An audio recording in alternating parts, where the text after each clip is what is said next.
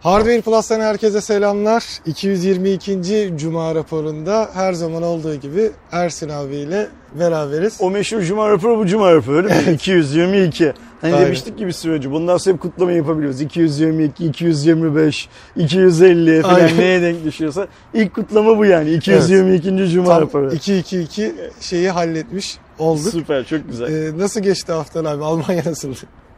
İşte iki gün biliyorsun ya benim için zor yorucuydu. Ben hep söylüyorum artık böyle hani kısa seyahatler e, yoruyor beni. E, bir de şöyle bir şey var ben turist olarak gitmekten daha çok keyif aldığımı fark ettim biliyorsun bir süre önce her yere. Hani böyle iş amaçlı gitmek o kadar hoşuma gitmiyor. Ama işte niye gittiğimizi söyleyelim ilk önce arkadaşlara. İFA öncesi e, TP Vision yani Philips TV. Philips TV ve Ee, ses attı artık. Philips TV ve ses haklısın. Berlin'de bir etkinlik yaptı. Ne işte o her yıl onların yaptığı rutin bir ürün lansmanı var aslında. O lansmanı Berlin'de gerçekleştirdiler. Biz de Hardware Plus olarak oraya davetliydik. Sen gidecektin. Ee, sen gittiğin zaman da İFA ile birleştirip Almanya'da kalacaktın. Ee, senin vizen çıkmadığı için ben gittim senin yerine. Ama ben İFA ile birleştirmeden döndüm geldim. Ee, zaten İFA bu yıl iki önemli markayı kaybetmiş durumda. Bunlardan önemli markalar şöyle önemli markalar.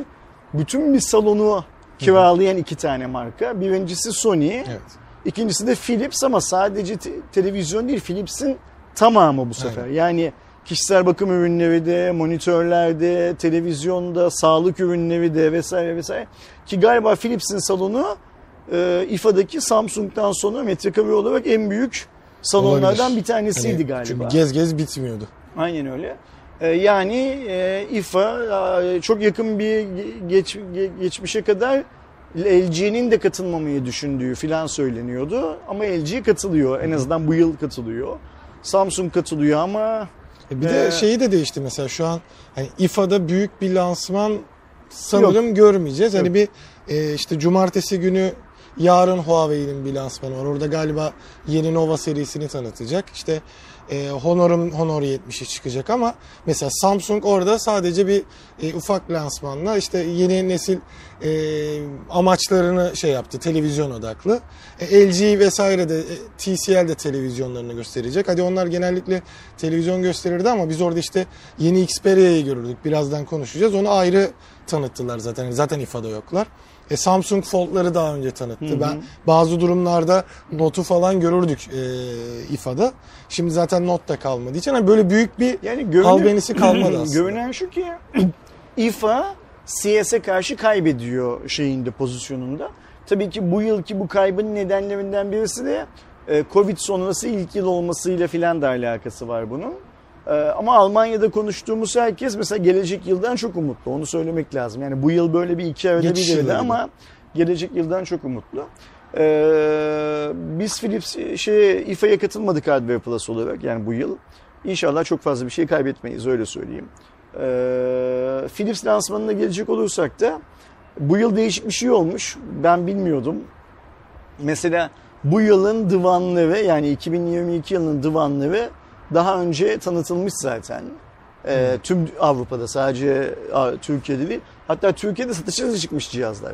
Mesela bizim hafta sonu galiba yayına alacağımız bir tane Can Bey ile orada yaptığımız TP Vision Türkiye'den Can Bey ile orada yaptığımız bir röportaj var. Çok kısa bir video. Ee, orada da Can Bey söylüyor. Ürünler şu an Türkiye'de satışta zaten diyor. Beni sevindiren iki şey var.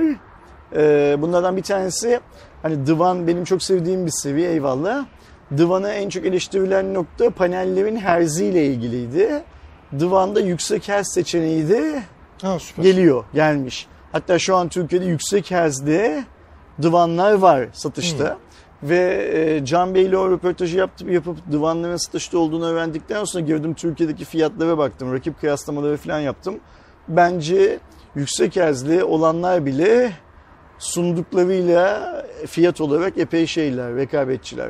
Ha, tabii ki artık Türkiye'de ucuz hiçbir şey yok. O ayrı mevzu. Ee, yani biz mesela pandemi öncesi dönemde sanırım Divan TV için 4500 lira falan gibi rakamlar konuşuyorduk. Şimdi tabii ki yok öyle rakamlar. Evet. Yani nerede keşke olsa çok çok üstünde. Bir önceki seri 15'ten falan başlıyor. olarak. Ee, yüksek hızlı olanlarda 17 civarı falan mesela. Süper. Çok, şu an hepsi burada da gördüğüm kadarıyla fiyat. Yani çok şey değiller böyle çok yukarıda değiller. Bu çok sevindirici. Kesinlikle. İkinci çok sevindirici olan şey de TP Vision'ın yeni OLED'leri. Onların OLED Plus da Evet. dedikleri aynı zamanda yeni OLED'ler. Zaten videonun başlığına öyle koyacağım adını. O cihazlar çok can yakar. Yani bir de hani e, şimdi Philips'in şey avantajı var. Zaten bir Ambilight avantajı var. Bu OLED Plus'la Bowers Wilkins soundbar'ını koyduğunda çünkü son dönemde evet böyle bir ev sinema sistemi soundbar şeyleri var. Hatta hani e, Philips'in dışındaki ses markaları da yeni nesil soundbar'larını geliştirmeye çalışıyorlar. Ama sen bir TV alırken bir de onun yanına nasıl bir soundbar alayım diye düşünmemek çok güzel bir şey. Onun konumu vesaire çok iyi bir durumda. E bir de ses kısmında da zaten Fidelio'nun da soundbarları e, orada çıktı. Ona da baktığımda hani en azından lansmanı tabii ki ben artık burada online izlemiş oldum ama sonra ürünleri de araştırıp baktığımda gerçekten hani güzel bir albenisini arttıracak sistemler yapmaya başlamışlar. Şimdi e, OLED'lerde iki OLED modelinden bir tanesinde bizim eskiden divanda gördüğümüz gibi ekran da oynuyor. Yani ekranın açısını da değiştirebiliyorsun. Bunu bugüne kadar yapmamalarının nedeni Bowers Wilkins tarafı itiraz ediyormuş. Eğer panel yer değiştirirse Ses- bizim şey. ses optimizasyonumuzda şey kaybı yaşarız. Ne derler? Odak kaybı yaşarız falan şey. diye. Buna karşı çıkmak bile Ve. Bowers Wilkins karşı çıktığı için bugüne kadar bu özelliği OLED'lere taşımamış anladığım kadarıyla Philips. Ama Bowers Wilkins şu anda e, cihazın işte e, ses sistemini ona göre şey yaparak tasarlayarak bir modelde buna izin vermiş ve izin verdiği için de Philips bir modelde OLED'lerin bir modelinde e, şeyi ne derler ekranı döndürebiliyor. Bu da bize yine şu güzelliği sağlıyor. İşte masada otururken bilmem ne yaparken falan ekranı şöyle 5 santim sağa sola çekip kendi içinde o yansımayı bilmem neyi Evet. falan almak gibi bir şansımız var.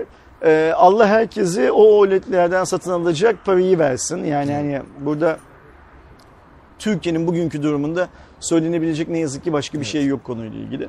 Ama ben hani her ne kadar işte yoruldum bilmem ne filan filan desem de bu Türkiye'de satışa çıktığını bilmediğim oradayken bilmediğim divanı görmekten yüksek herze kavuştuğunu böyle bir alternatif olduğunu öğrenmekten sonra o iki tane şeyin e, OLED'in ekran deneyimlerini yaşamaktan bu biraz önce bahsettiğim döndürülebilir Bowers Wilkins çalışmasına şahit olmaktan ve en önemlisi bence e, bu yıl e, yeni bir Ambilight sürümü deniyor Philips. Daha canlı. Yani o etrafa yansıyan renklerin daha doygun ve daha e, ne demek lazım hassas olduğu bir versiyon deniyor. O versiyonda bu OLED'lerden bir tanesinde var Süper. şey olarak. Ve tahminimizce yani bunu tahmin etmek için kain olmaya göre 2-3 yıla kalmaz. Bu yeni e, Ambilight hikayesi şeye de gelir. E, düşük Artık hani segment. Performans, performans serisi, telefon, televizyonları da gelir. Burada kötü olan şey şu senle ben bu yıl aldık televizyonlarımızı. Bizim televizyonlarda olmayacak bir hikaye. Yani bizim için kötü ama Bileydik için birazcık daha beklerdik. Bizim için kötü ama insanlık için güzel bir hikaye. Ve gerçekten şey yan yana duvara koyduklarında orada koymuşlardı sağ olsun. Aynı görüntüyü görebiliyorduk. Ee, çok daha doyurucu. Evet. Ve siyahlar biraz daha fazla siyah filan yansıyor duvara. Çok güzel. Ben Philips'in o ürünlerini görmekten memnun oldum. Ee, şeyi Can Bey'le yaptığımız röportajı cumartesi mi alırız yine sadece pazar mı Ee, alırız? Sanırım yarın sabah Yarın alırız. Ya çok kısa bir video zaten. Galiba 6-7 dakikalık 5 falan galiba. aynen. Okey, 6 tamam. maksimum 6 idi. O kadar bir şey. Bence arkadaşlar ince izlesinler çünkü Can Bey de böyle çok kısa bir şekilde nelerin yeni olduğunu şey yapıyor. O videoda anlatıyor bize. Ee, onları görmekten mutlu oldum. Ee, şeye katılamadığımız içinse, İFE'ye katılamadığımız içinse şu an itibariyle üzgün değilim. Bakalım ilerleyen günlerde katılmıyor olmak bizi beni üzecek mi? Ya tabii hani e, her ne kadar işte biraz e, lafın başında konuştuğumuz gibi hani aslında büyük etkisini azaltmış olsa da e, sonuçta orada birçok farklı e, yenilik vesaire de çıkacağı için göreceğiz. Hani İFA İFA'dır tabii. Salıya canım. kadar e, birçok şey belli olacak. Zaten hani bir en azından web sitesinde yenilikleri görebilirsiniz. Onu söyleyelim. E, İFA'dan işte zaten yine aslında bahsi geçen konudan Xperia 5 Mark 4'e gelmek lazım. E, Xperia'nın aslında daha önce deli gibi sevilen ve e, hatta kompakt e, boyutlardaki şeyin kalesi olan Sony yeni kompakt ama artık o kompaktlıktan tabii ki birazcık uzaklaştı. Çünkü Mark 3'te olduğu gibi 6.1 inçlik bir ekranı var. Ama hani böyle genel toplamda baktığımızda hatta şöyle örnek vereyim. Ben önüme tabii ki hani karıştırmayalım vesaire de teknik özellikleri yazdım ve bu teknik özellikleri yazarken boyutlar, ağırlık ve ekrandaki inç ve e, 4K'dan Full HD Plus dışındaki her şey Xperia 1 Mark 4 ile aynı. En güzel yanlarından biri bu. Çünkü biz kompaktla işte premium ya da XZ ailesindeki serileri kıyasladığımızda ne derdik? Ekran boyutu daha küçük. Genellikle çözünürlük şeye göre düz modele göre zaten bir düşüyor olur. O zaman düz modeller Full HD'ydi. HD olurdu bu. Şimdi artık 4K ile Full HD olarak görüyoruz. Batarya aynı, güç aynı. Bu konuda çok daha aslında elle tutulur bir e, ürün ortaya çıkıyor ki orada da vurgulanan şeylerden biri oydu. 21'e 9 ekran formatı burada da devam ediyor. Yani yine birçok insan için e, kumanda gibi gelecektir. Ama işte kamera noktasında 3 adet 12 megapiksellik e, Zeiss e, kaplamalı aynı zamanda onların sensörlerini kullanıyor olması. İşte ekranda e, Bravia Engine'in X1 for Mobile'ın olması 120 Hz tazeleme hızı sunuyor. Isınmaya yine şey yapmışlar çünkü 8 Gen 1. Benim de tek eleştirdiğim hani bu tarihe kadar gelmişken aslında Plus'ı tercih edebilirlerdi diye. Ya önceden ayarlandığı için sonuçta sipariş vesaire ya da hani e, Xperia 1 Mark 4 8 Gen 1 ile çıkarken onun kompaktının 8 Plus Gen 1 olması belki onları şey yapardı ama gerçekten genel toplamda e, çok iyi bir cihaz gibi görünüyor. Ve fiyatı da tabii ki o şekilde 1000 dolar olarak e, açıklandı. Amerika'da 1000 dolara satılacak. Yani konuşacak çok fazla bir hikaye yok üstünde. Çünkü kötü bir işlemci. Yani yılın kötü işlemcisi var. Senin söylediğin gibi iyi kullanmak gibi bir şansları varken kullanmamışlar. e, fiyat kompakt için çok yukarıda. Yani kompakt o bir cihaz için Sony'liğini yapıyor ya. çok yukarıda. Hmm, zaten Türkiye'ye gelme ihtimali yok. Bu arada şunu da söyleyelim hazır lafı gelmişken. Biz bunu tabii ki çok konuştuk bizim kanalda. Hatta bizim kanalda artık böyle konuşulmasından sıkılan arkadaşlarımız var biliyoruz ama ben Almanya'dayken birçok arkadaş şeyden özelden şey yazdı. Abi işte orada Sony'ye tabii arkadaşlar Sony'nin katılmadığını falan bilmiyorlar. Sony yetkililerine sorar mısın Türkiye'ye geri dönmek gibi bir niyetleri var mı falan diye. Yani şöyle söylemek lazım. Ee, Sony tamam televiz televizyonda Türkiye'den çıktı da Avrupa'daki fuardan da çıktı. Yani hani Sony'nin çıkmadığı yer kalmıyor artık. Ee, Sony artık büyük bir televizyon oyuncusu da değil. Evet. Adetlere baktığımız zaman. Yani Sony artık biraz miras diyor. Onu kabul etmek lazım. Eskisi kadar çok dikkat et böyle yeni bir şeylerin e, telif hakkını, lisansını falan alamıyor da. Yani şunu duymuyoruz mesela bilmem ne teknolojisi Sony'nin filan hikayelerini de duymuyoruz. Bana soracak olursanız benim şu günkü bilgime göre Sony'nin cep telefonunun Türkiye'ye dönmek gibi bir düşüncesi kafasında yok. Ya bir de Ama bu fiyatlarla dönmesin zaten. tam onu yani diyecektim. şimdi şu cihaz 1000 dolar diyorsun. Dolar galiba 18 lira değil mi şu anda? evet. 18 bin lira yapar kaba taslak fiyatı. Ee, 35 bin lira yani bu cihazın Türkiye'de satış fiyatı. Şimdi bu cihazı 35 bin lira verip kaç tane Türk alacak? Ayrıca bir de şöyle bir şey var. Bu sırf bizim ülkemiz için değil, bizim ülkemiz gibi para kazanmanın zor olduğu, yani mesela neresi? Yunanistan da para kazanmanın zor olduğu bir ülke. Bulgaristan, Romanya, işte atıyorum uzak doğuya gidelim Tayland filan.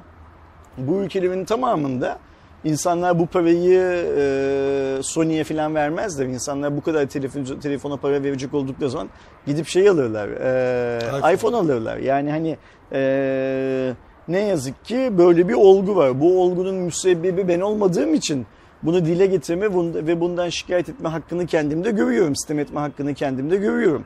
Ama işin bir de böyle bir gerçeği var. Yani şeyi unutmamak lazım. Biz bu telefonu diyelim ki işte Vatan Bilgisayar'da, Teknosa'da, Mediamarkt'ta iPhone'la yan yana koyduk.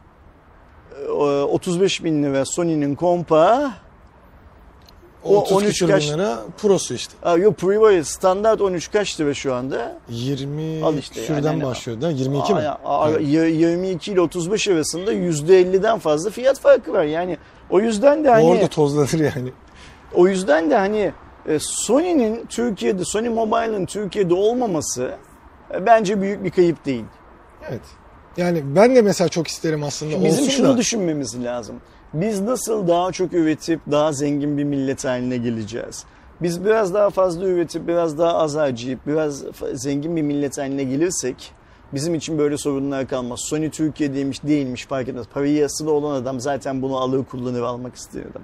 Bizim şu anda önceliğimizin Sony Money olmaması lazım. Bizim önceliğimizin. Ha arkadaşlar diyecekler ki ya Ersin ben ne kadar çok çalışırsam çalışayım, ne kadar tasarruf yaparsam yapayım eee, sorun benden kaynaklanmıyor vatandaş olarak. Fakirliğimizin nedeni ben değilim diyecekler. Haklısınız. O durumu da değiştirebilecek olan bireysel olarak güçler biziz. Yani bireysel olarak benim, sensin, Can, Doğuş, Fatih, Yıldıray ve bizi izleyen arkadaşlar. Ee, eğer bıçak kemiğe dayandıysa e, kemiği kırıp geçmeyeceksin tabii Evet. ki. Kemiği değiştireceksin büyük bir ihtimalle. Yani hani ya da o bıçağın o kemiğe dayanmamasını sağlayacaksın. Bu e, vatandaş olarak hepimize tanınan bir yasal hak Ee, ve eğer bu düzenden e, memnun değilsek değiştirmek gibi bir opsiyon elimizde olmalı. Tabii ki. O zaman da Sony'yi Moni'yi kendimize dert etmeyiz zaten. Daha rahat bir hayatı en azından yaşama umudumuz olur belki. Ya zaten şu an Sony şeyi gibi olmaya başladı. Hani hem Türkiye'de olmaması hem fiyatı böyle işte Ferrari, McLaren falan yeni bir aracını tanıtır, duyurur. Sen onlara böyle bakarsın hani aa ne kadar ya da Bugatti falan. Tam o seviyede böyle şey yapıyorlar. Ya şimdi sen Ee, otomobilden şey yapmışken, örnek vermişken bir sonraki habere geçmeden bir şey söyleyeyim. Şimdi işte dün Almanya'daydım ben. Ee, Berlin'deydim. Yolda yürüyorsun. Yani süper otomobillerde yürüyorsun doğal olarak. Nedir o spor? BMW'ler, Mercedes'ler, Porsche'lar, hatta işte Ferrari, İtalyan arabaları falan da görüyorsun. Sadece Alman arabaları değil. Adamlarda para var ve hiç de gördüğü kadarıyla, gördüğüm kadarıyla hiç kimsenin bizi kıskandığı falan da yok ayrıca. Geçelim bunu. Fakat yollarda Berlin'de bile park etmiş yürüyen falan çok eski arabalar da görüyorsun. Şimdi burada şöyle bir hikaye çıkıyor Aydoğan karşımıza. İnsanlar ayaklarını yorganlarına göre uzatmayı biliyorlar. İhtiyacını Aynen karşılıyorsun öyle. fazlasına Yani sıfır bir golf de görüyorsun trafikte. Onun 4-5 araba arkasında 10 yaşında 8 yaşında bir golf de görüyorsun. Ve 10 yaşındaki 8 yaşındaki golfü her zaman yaşlı insanlar kullanmıyor. Yani bunu şunun için söylemeye çalışıyorum. Şimdi mesela bir olgu var ya kafamızda. Ya 5000 euro verdiğin zaman Almanya'da evvelkerde araba alıyorsun. 10 bin euro verirsen o Türkiye'ye göre süper bir şey. Doğru bunlar yalan değiller. Tamam alıyorsun bir şeyler de herkes işte iki kapılı Mercedesler, Mercedes Jeep'ler, BMW Jeep'ler işte şunlar. Ama şeyi çok gördüm mesela. IQ'ları çok gördüm. Çok şaşırdım. Yani e, ben Almanya'da Alman olmayan elektrikli bu kadar çok göreceğimi şey yapmıyordum, sanmıyordum. Çok fazla IQ gördüm mesela tra- trafikte. Yani al, almış insanlar, zenginler. Ee, o zenginin beni kıskandığını düşünmüyorum. Çünkü ben herifin arabasına salyaları akıtarak bakıyorum. Herif kullanıyor. Ve kullanan adam da şunu da hiç unutmamak lazım Aydoğan. Şimdi, toplumsal statü diye bir şey var. Öğretmen dünyanın her yerinde öğretmen. Doktor dünyanın her yerinde doktor. Hakim dünyanın her yerinde hakim. Ben bir yayıncı olarak dünyanın her yerinde bir yayıncıyım. Bir üniversite öğrencisi dünyanın her yerinde üniversite öğrencisi. Kullanan adamların hiçbirisinin öyle multimilyon dolarlık, euroluk adamlar olduğunu sanmıyorum bu arabada. Yani e, standart halk seviyesinde insanlar. Yani standart halk değil, öğretmen de tabii ki halkın bir parçasıdır. Hakim de halkın bir parçasıdır. İşte polis de halkın bir parçasıdır. Yani şunu anlatmaya çalışıyorum. O güzel e, BMW'leri, Mercedes'leri de kullananların öyle çok ahım şahım e, milyon Oradaki euroluk, ortalama aynı. milyon euroluk Almanlar olduğunu falan da düşünmüyorum. Orta direkleri. Orta direk, orta direğin biraz üstü. Belki e, genç bir profesyonel. Aile belki biraz varlıklı ama o ailenin de çok destek olduğunu falan varsaymak çok doğru bir e, öngörü değil. Alman Ekonomi şeyine, düşüncesine göre. şeyde. Ama insanlar kullanıyorlar bunu. Sen burada bak mesela iki, bundan bir ay önce, bir buçuk önce falan sen de sana şeyi sordum. Ee, Bir alabilir misin sen TOG dedim bu fiyata. Yok abi nereden alacağım dedi. Yani bu cuma raporunda kayıtlı. Aynen. Şimdi senin yaptığın işin bir benzerini Almanya'da yapan adam e, TOG'un 2-3 misli fiyattaki arabayı Almanya'da çok rahat alıp kullanabiliyor. Evet. Benim yaptığımın da işi de kullanıyor. Öğretmeni de öğretmenin hayalindeki Türkiye'deki arabanın daha iyisini kullanıyor. Doktorun da Türkiye'de kullandığından Alman doktor daha iyisini, hakimin de Türk hakimin kullandığından Alman hakim daha iyisini kullanıyor. Çünkü bu ülkenin kişi başına düşen e, gayri safi milli hasılasıyla önemli. Yani biz kişi başına ne kadar değer üretebiliyoruz. Yıllık kaç dolarlık adamlarızla alakalı bir hikaye bu. E, başka da hiçbir şeyi yok bunun. E, adını sen söyle. Olayı yok. Parametresi yok başka da yani. Bir yere bağlayacaksan sen yıllık kaç dolarlık adamsın. Buna bağlayacaksın bu hikayeyi. Başka bağlayacak bir yerin yok. Biz şu anda yıllık çok ucuz adamlarız. Çok çok ucuz adamlarız. Yani Dünya standartlarına göre çok ucuz adamlarız. Bizden daha ucuz olanlar da var. Halimize şükredebiliriz. Yani iyimser bir bakış açısıyla hakim halimize şükredebiliriz ki bu çok önemli bir şeydir. Bence şükretmeliyiz ama bizden daha ucuz olanlara baktığımız zaman bu toplum yani Türk toplumu her halükarda onlardan daha iyi olur zaten. Çünkü bu toplum çalışkan bir toplum. Bunu unutmamak. Evet hırsızı var, puştu var, bilmem nesi var filan ama genel anlamda bu toplum e, çalışkan bir toplum. E, ve biz daha iyi yerlerdeydik. Evet. O doğru. Kesinlikle. Ben geçen yıl satın alma gücü olarak bu yılkinden, bugün 2 Eylül değil mi ya? Hı hı. Geçen yıl 2 Eylül'de satın alma gücüm bu bugünkünden daha yüksekti benim. Doların 9 lira olduğu zaman bile ağlamaya hakkımız yokmuş mesela. O zaman ne hatırlıyorsam bir zamanlar 3,5 liraymış filan Aynen. diyorduk. O yüzden Şu an fakir, şey mesela biz bu- fakiriz bunu kabul etmemiz lazım. Eski şey e, DH forumdaki hani dolar 1.7 oldu bundan sonra bir şey alınmaz muhabbeti mesela millet paylaşmamaya başladı. Onu ona katladık çünkü şu an Aynen yani. Biz fakiriz bunu aklımızdan çıkarmamamız lazım. Maalesef. Ve e, son bir 6-7 aydır her geçen gün daha da fakir olarak uyanıyoruz, kalkıyoruz yataktan. Her geçen gün istisnasız. Hatta hani normal sabah işe girişle akşam işten çıkış süresinde bile Dün. İstanbul'a iner inmez doğal olarak bazı telefon konuşmaları yaptım. Bazı telefon konuşmaları da ister istemez acaba bu yıl nasıl ısınacağızla bitti. çünkü zaten Dünkü açıklanan zamlar. hem elektriği hem doğalgazı. Bir de hani e, şey yapılmayan fark edilmeyen tabii ki ilk başta konut hani e, bize ilk başta direkt denk gelecek şey var da sanayideki yükselişin de bir şeyi var. sonraki var. etkileri olacak. E sonra o işte tabii ki ürünlerin ürün, ürün, artışı, ürün zammı olarak önümüze çıkacak. Yani orada katma değerli bir zamdan söz. Yani şimdi mesela fabrikanın elektrik gideri arttığı zaman sadece o elektrik giderindeki bir artış yansımayacak. Çünkü tüm diğer komponentlerde de artış olacağı için katma değerli olarak bir artış fırtınası, zam fırtınası da önümüzde bekliyor ve insanların daha şimdiden nasıl doğalgaz yakacağız bu yıl? Geçen yıl bile şu kadar gelmişti. Şimdi Allah bilir kaç lira gelecek diye Direkt düşünüyor iki kat. olması. Zaten şeyde işte biri e, paylaşanın adını e, hatırlamıyorum kusura bakmasın o da. Şey örneği veriyor işte geçen sene 1000 lira doğalgaz ödüyorsa şu anda başka bir zam olmazsa 2116 lira mı ne e, şey ödeneceğini de söylüyordu valla. Sen geç AMD haberine. Biz fakirliğimizi böyle AMD'nin haberiyle falan filan unutmaya çalışalım. Biliyorsunuz e, AMD kanadı da 7000 serisi ekran kartlarını ve özellikle Ryzen işlemli. Ekran kartı biraz teaser havasındaydı. Yıl sonunda onlar çıkacak.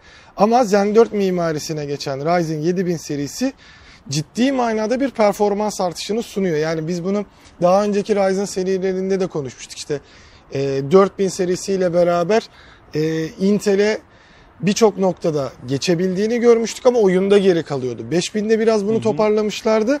Şimdi e, ilk ortaya çıkan 7600X, 7700X, 7900X ve 7950X komple e, Intel'i geçiyor oyun performanslarını. Özellikle hatta 7600X ile Intel'in 12900K'sını kıyaslamışlar. Bazı yerlerde eşit, bazı yerlerde AMD'nin önde olduğunu görüyoruz. Tabii ki burada işin şey tarafı da var. Yakın zamanda Intel'de 13 e, serisini çıkartacak. Ve Intel'in de çok iddialı olduğunu da Aynen. söylemek lazım. Hani bu aralar böyle bir ciddi bir artış var ama baktığımızda artık e, yeni AM5 platformuna geçiyoruz. Bu da demektir ki yeni nesil AMD işlemcisi satın almak isterseniz yeni nesil ekran kartlarını da almanız lazım. E, ama AMD yine şu vurguyu yapıyor. Biz nasıl AM4 platformunu yıllardır kullanıyorsak AM5 platformu da uzun soluklu olacak diye de vurguluyorlar. Yani hemen 1-2 sene sonra yine platformun değişmeyeceği de söyleniyor. İlk başta 7950X, 7900X, 7700X ve 7600X 15 e, Eylül'de satışa çıkacak. Diğer e, işlemcilerde 27 Eylül'de e, ortaya çıkacağı da söyleyelim. Yani yapılan paylaşımlarda sonradan işte ortaya çıkan değerlere baktığımızda enerji verimliliğinde ciddi bir avantaj var. AMD kanadında 5 nanometre sürecine giriyor.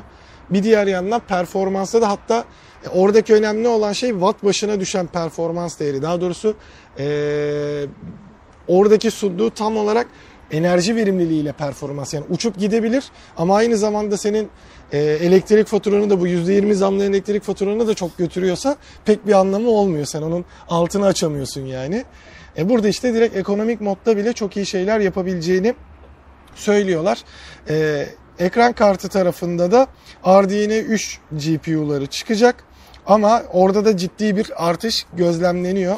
E, bu açıdan baktığımızda aslında AMD tam manasıyla hani giriş gelişme sonuçtaki sonuç ürünlerini sunuyor bence. 7000 serisi tam manasıyla olmuş ürünler gibi görünüyor. Tabii ki işte e, Intel'in de iddialı olduğu 13'ün 13000 serisini de bir görmek lazım ama yani çok güzel gidiyor Artık zaten bu saatten sonra şimdi bu yıl kıran kırana geçecek. Bunu artık anlıyoruz şeyden. Bu saatten sonra ürün görmek lazım ve tek başına Intel'i, tek başına AMD'yi falan değil. Yani ikisini birlikte görmek lazım bu saatten sonra ki şimdi ee, bunun şöyle bir önemi de var. Hani ben hep diyordum ya yılbaşından beri biz artık bu yılın 2022'nin son çeyreğinde şu çip krizinden falan kurtuluruz diyordum. Ama son çeyreğine geldik kurtulmuş gibi falan görünmüyoruz. Ama gerçekten artık kurtulmamız lazım. Hı hı. Ve ben yine aynı şeyi söyleyeceğim. Bana bu çip üreticileri bizi kazıklıyor gibi geliyor. Hazır e, bahane. sıkıntıyı bahane ellerindeyken bizi iteleyebildikleri kadar yüksek fiyattan itelemeyi tercih ediyorlar gibi geliyor. Ancak şimdi Intel'de AMD'de üretemeyecekleri bir yıl yeni teknolojilerle piyasaya çıkmazlar. Yani benim yeni, benim yeni malım var ama üretemiyorum. Bunu hiç ikisi de söylemek istemezler şey olarak. O yüzden de artık önümüzdeki yıl şu ürünler çıksınlar bir an önce. Yüksek volümlü olarak dünyanın her yerinde çıksınlar. Hazır Bitcoin falan da coşmadığı için hmm. hani böyle şimdi biliyorsun iki gün sonra Bitcoin tekrar 60 bin 70 bin dolar olsa bu mine hikayesi yine bütün pazarı kasacak kavuracak. Yani e, Allah'tan e, işlemci e, yarı iletken konusunda kriz yaşadığımız bir dönemde e, Bitcoin'in fiyatı düştü. Ha, evet. Bitcoin'in fiyatı yüksek kalsaydı biz şu geride bıraktığımız bir yılı filan hiç e, kıpıldayamadan geçirecektik evet. ya. Şimdi artık önümüzdeki yıl bu ürünler artık bir gelsinler. Bir makineye şunu bir makineye bunu koyalım artık bir görelim neyin ne olduğunu ve şunu bilelim. Geçmişte bu yıl Intel'in yılı oldu ya da bu seviyede Intel AMD'yi ezdi, bu seviyede AMD Intel'e gerekli cevabı verdi, bu seviyede AMD Intel'den bir adım öne geçti filan deriz ya.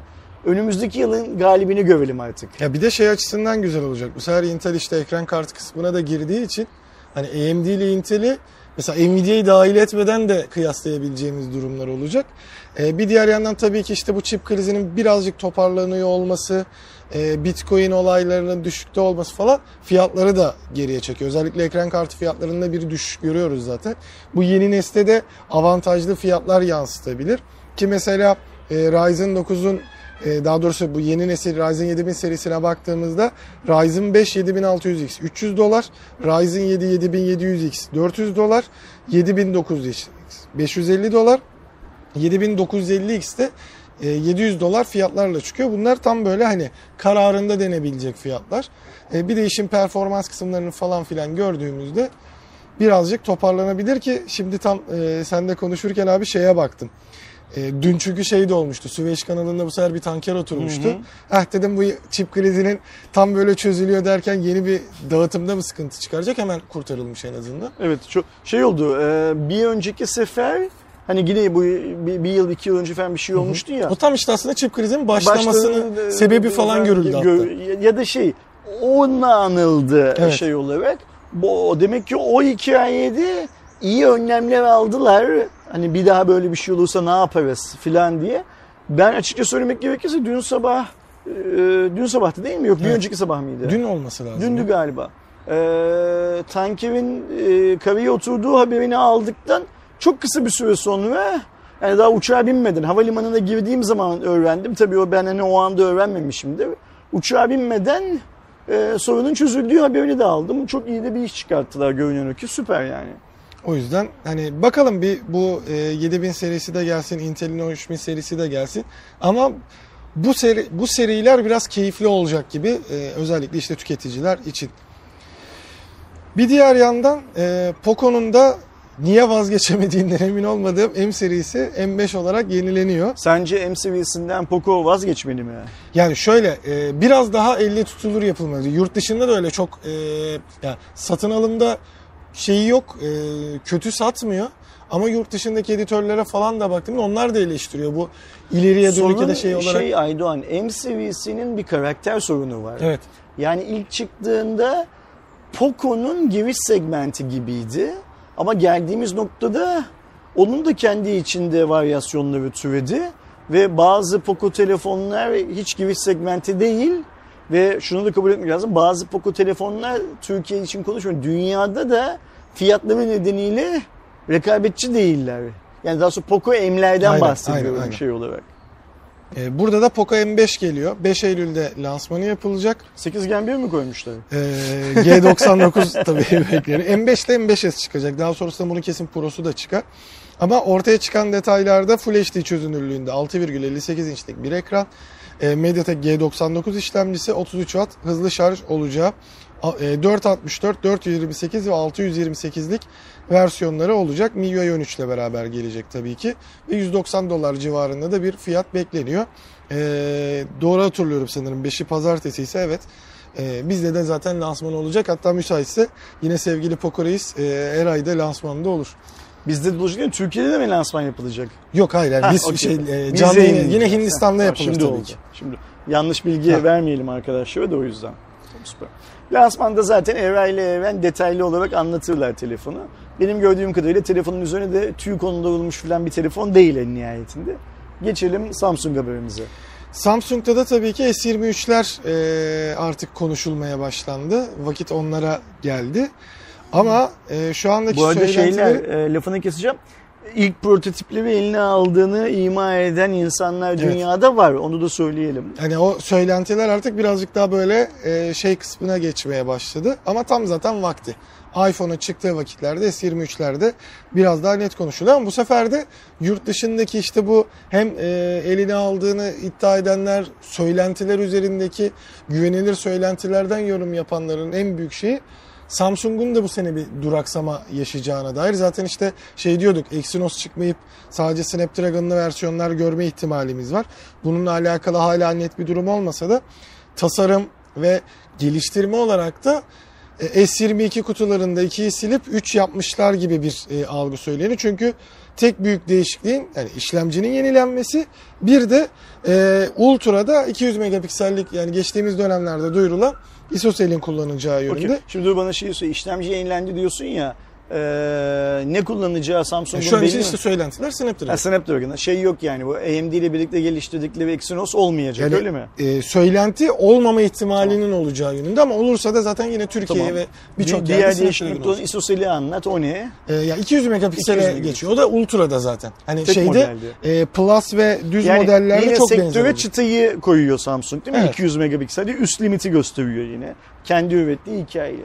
Şimdi burada şöyle bir hikaye var. Ee, ben bunu duyduktan sonra sözüne güvendiğim bir iki kişiye sordum. Ya sözüne güvendiğim bu bir iki kişi de Türkiye'de değiller. Yani insanlar sakın yanlış anlamasınlar. Hatta bunlardan bir tanesi de ee, Samsung'a çok yakın bir eleman, çok arkadaş öyle söyleyelim. Ee, iki farklı düşünce var.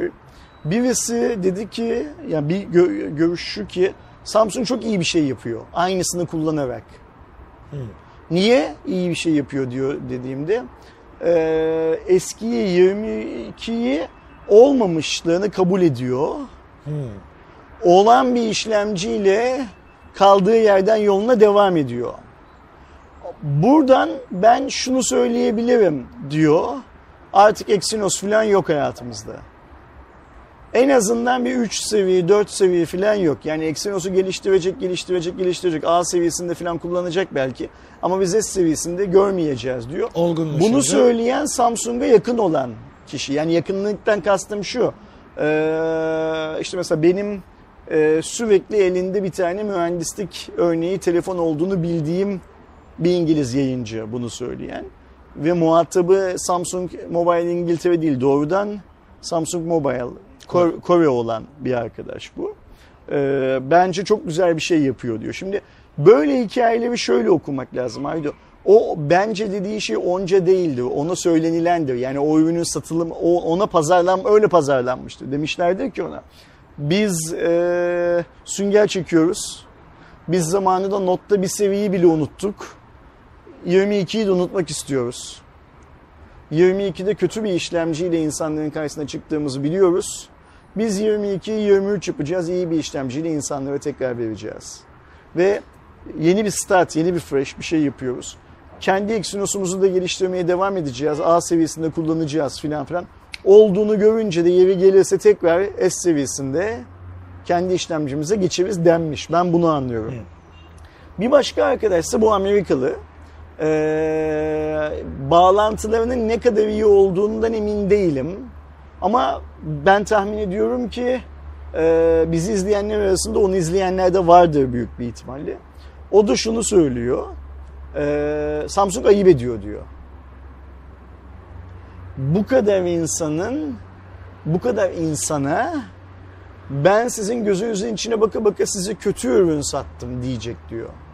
Yani 22 yalanları söylüyor. Bakın aynı ürünü hiç değiştirmedim ve daha iyi bir işlemciyle daha iyi bir ürün yaptım. Ve büyük bir ihtimalle size sattığı fiyatla satacak yine diyor. Fiyatı da çok yükseltmeyecek diyor. Bir yıl sonra aynı ürünü sana sattığımın aynı fiyatına daha iyisini kardeşine sattım, arkadaşına sattım.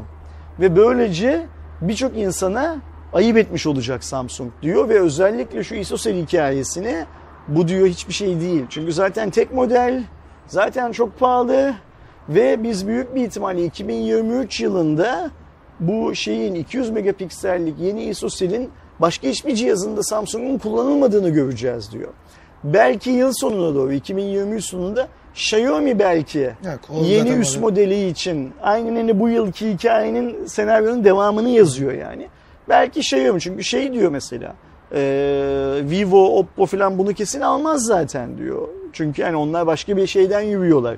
Kendi görüntü işlemcileri var, bilmem neleri var filan filan girmezler bu topa. Girmeyeceklerdir tahminimce diyor. Biz belki bu 200'ü Xiaomi'nin bir e, böyle prima donna modelinde göreceğiz sadece diyor. Ve e, S22 kullanan herkes dünyada kendisini kötü hissedecek diyor. E, bir de şunu söyledi. Bu söylediğinde ben biraz ikna oldum. Dedi ki benim bir, anladığım kadarıyla da şu- Samsung S22 ailesinin tamamının üretimine çoktan son verdi dedi. Normal şartlar altında Haziran ayında hala üretim devam eder dedi. Yılın sonuna kadar satılacak olan cihazların üretimi devam eder dedi. Samsung son, son verdi. Bazı S22 modellerine ve çok kısa bir sürede tamamına son verecek dedi. Yani yıl sonunu beklemeyecek dedi şeyden. Olabilir. Bu doğruysa eğer e, o zaman ortaya şöyle bir şey çıkacak Aydoğan. E, hani bu bir öncekinin söylediği çok güzel bir şey yapıyor filan ya. Biz zaten piyasada 0 S22 görmeyeceğiz. S23'lerle birlikte. Yani Samsung gerçekten S22'yi kendi hayatından çıkartıp atmış olacak. Ya şey olabilir mi diye düşündüm şimdi sen anlatırken. Ee, eğer bu sene hiç Exynos'lu çıkmazsa işte beklenildiği E, gibi. Bu, bu rivayet doğruysa. Ee, şeyi mi bekliyor o zaman? Şimdi zaten daha önce şey örneğini vermiştik. Touch, TouchWiz'den One UI'ye geçiş ama o zaman tasarımda da ciddi bir değişiklik var. Yani Samsung aslında bir yeni Samsung'tu orada akıllı telefonda. Çok haklısın. Burada da işte bir sene Nadas'a yatırıp ya tasarımı da değiştirmeyip e, çok büyük geliştirmelerini de burada tutmayıp seneye işte yeni Exynos bu. Yani adını büyük ihtimalle bence de değiştireceğini düşünüyorum. İşte yeni işlemcimiz bu. S24 ile beraber belki bu 23-24'ü de değiştirir mi bilmiyorum isim e, şeyin yani S'i illaki kullanır da e, tasarımını da değiştirip tamamıyla artık işte o yenilenmiş İşte Samsung daha önce mi? bu numara verme hikayesinde biliyorsun bir dolanlı üçkağıtçılık yaptı. Yani notlarda bir seviyeyi atladı tamamen sırf iPhone'la rakamsal olarak eşitlenebilsinler filan diye. Samsung böyle şeyleri yapmaktan çekinmeyen bir şirket. Bunu cesurluk olarak kabul edebilirsin. Ben biraz e, karşısında duruyorum böyle hikayeleri. Yani o zaman da durmuştum. Not'ta da e, durmuştum. Arkadaşlar sakın şey yani o zamanlar Samsung'larımız, Türkiye Samsung'larımız çok iyiydi. Ve o zamanlar da Türkiye'deki Samsung'daki o zamanki yöneticiler benim bu söylemlerimden rahatsız olduklarını bana ifade edip ama beni mahkemeye vermemişlerdi en azından. Mahkemeye vermek daha sonra başka vandallara, başka cahillere, başka vasıfsızlara, başka talented'lara nasip olmuştu. Ee, Samsung o yüzden yapı önemli mesela. Senin söylediğin gibi şöyle bir şey yapabilir Samsung mesela. S100 S ya da düz S. Yani sıfırlar. komple Aynı öyle sıfırlayabilir. S100 diyebilir. Bir şey yapabilir yani. Bence de doğru olan budur ayrıca. Ben biliyorsun bu yeni işlemcide de değişmesi gerektiğini zaten şey yapıyordum, savunuyordum. Ama oradaki handikap şu tabii. İnsanlara sizin o bildiğiniz S bu telefon demeyi anlatmak zor iş biraz. Biraz fazla para gerektiren filan bir iş. Ondan çekiniyor olabilirler bir ihtimal. Olabilir. Bakalım görürüz. Ben çok yakın bir zamanda bak şimdi artık Eylül ayındayız. Bu Eylül ayının ilk cuma raporu. Eylül ayı bitmeden ya da en geç Ekim'in başı filan gibi bu işte Exynos olacak mı olmayacak mı ne olacak filan filan S seviyesinin her şeyini biliverle geliriz bence. Çünkü çok fazla şey konuşuluyor dünyada. Evet. Yani insanlar bunu tweet atamıyorlar, yazamıyorlar, videolarında söyleyemiyorlar filan ama e, Samsung benim anladığım kadarıyla belki Türkiye'de de böyledir bilmiyorum Türkiye'de ne yaptığını. Dünyada yayıncıları şu anda bilgi anlamında çok besliyor. Çünkü şeyin farkında bu S22 seviyesiyle yanlış yaptığının farkında o yanlışı yapmayacağız diye çok telkinlerde bulunuyor anladığım kadarıyla insanlara. Ya bir de şeye denk gelecek tabii işte biz iPhone 14'te bazı değişikliklerin olacağı şeyde e, olursa ha şöyle bir Samsung'un işine yarar. E, şimdi Apple'da da işte düz iPhone 14'lerde A15 Bionics'in devam ettirilip Pro'da 16'nın olması gibi böyle hani Apple'ın da bir aslında inanmadığım, şu anda hala inanmadığım, e, o öyle senin bir de şey. olacağını kesin gözüyle baktığım. Ben artık evet biraz daha kesin gözüyle bakıyorum. Çok yaşa abi. hep birlikte. Eğer öyle bir şey olursa Samsung tam zamanında kozunu oynamış Aynen oluyor. öyle. Yani Apple'da da bir durgunluk var. O arada biz bunu Yani Apple bunu yaparsa bu konuştuğumuz senaryo çev- çerçevesinde Samsung'un ekmeğine yağ sürmüş olacak. Bakalım onu da göreceğiz. Görürüz. Ama zaten şey olur. Belli şeyleri e, markalar duyduğunda ettiğinde de zaten stratejilerini ona göre belirlerler. Onu göreceğiz. İşin uzay tarafına geçtiğimizde Apollo Samsung uzaya gidiyor. Öyle mi? onlar şu an daha yok. Daha bir yere gitmiyorlar görülen o ki. E, Apollo 11'den sonra yeni bir ay görevi vardı biliyorsunuz Artemis olarak geçen. Burada da aslında tekrar bir insanlı e, Ay'a gidiş yapmak ama tabii ki amaçlarından biri Apollo 11'in indiği yerde değil farklı yerleri biraz daha e, derinlemesine keşfetmek. Hani bir yandan Mars'a giderken aslında yakın yerlere de Mars'a kadar gidebiliyorken Ay'a daha sağlam gitme e, çabası diyebiliriz temel bazda. Aslında çok daha derinliği var tabii işin ama 50 yıl sonra e, bu görevin yakın zamanda yapılması beklenirken ilk test uçuşu diyebileceğimiz SLS'te de bir roket e, kaldırılması gerçekleşecekti. Ve aslında ilk başta işte roketin gönderilmesi, sonrasında yörüngede e, dönüp gelmesi gibi testlerle en son insanlı şey olacaktı. Ama ilk e, testte motor arızası nedeniyle e, şu an için ertelendi bu durum. Tabii ki bu tarz durumlar yaşanıyor. İşte motor arızası oluyor, hava durumunun e, denk olmadığı durumlar görüyorduk ama SLS'in önemli şeylerinden biri de e, şu anda Spaceship'ten sonraki ya da Spaceship'in tam daha hazır olmadığını düşünürsek en büyük e, roketti şimdiye kadar üretilmiş ve hani işte Apollo 11'deki hep şeyi muhabbeti yapılır. Şu an kullandığınız telefonun bile Apollo 11'i uçuran sistemden daha akıllı ve daha güçsüz olduğu aslında. Çok daha güçlü olduğu daha doğrusu. E, yeni şeyle çok daha kolay ulaşılması e, beklenen bir durum.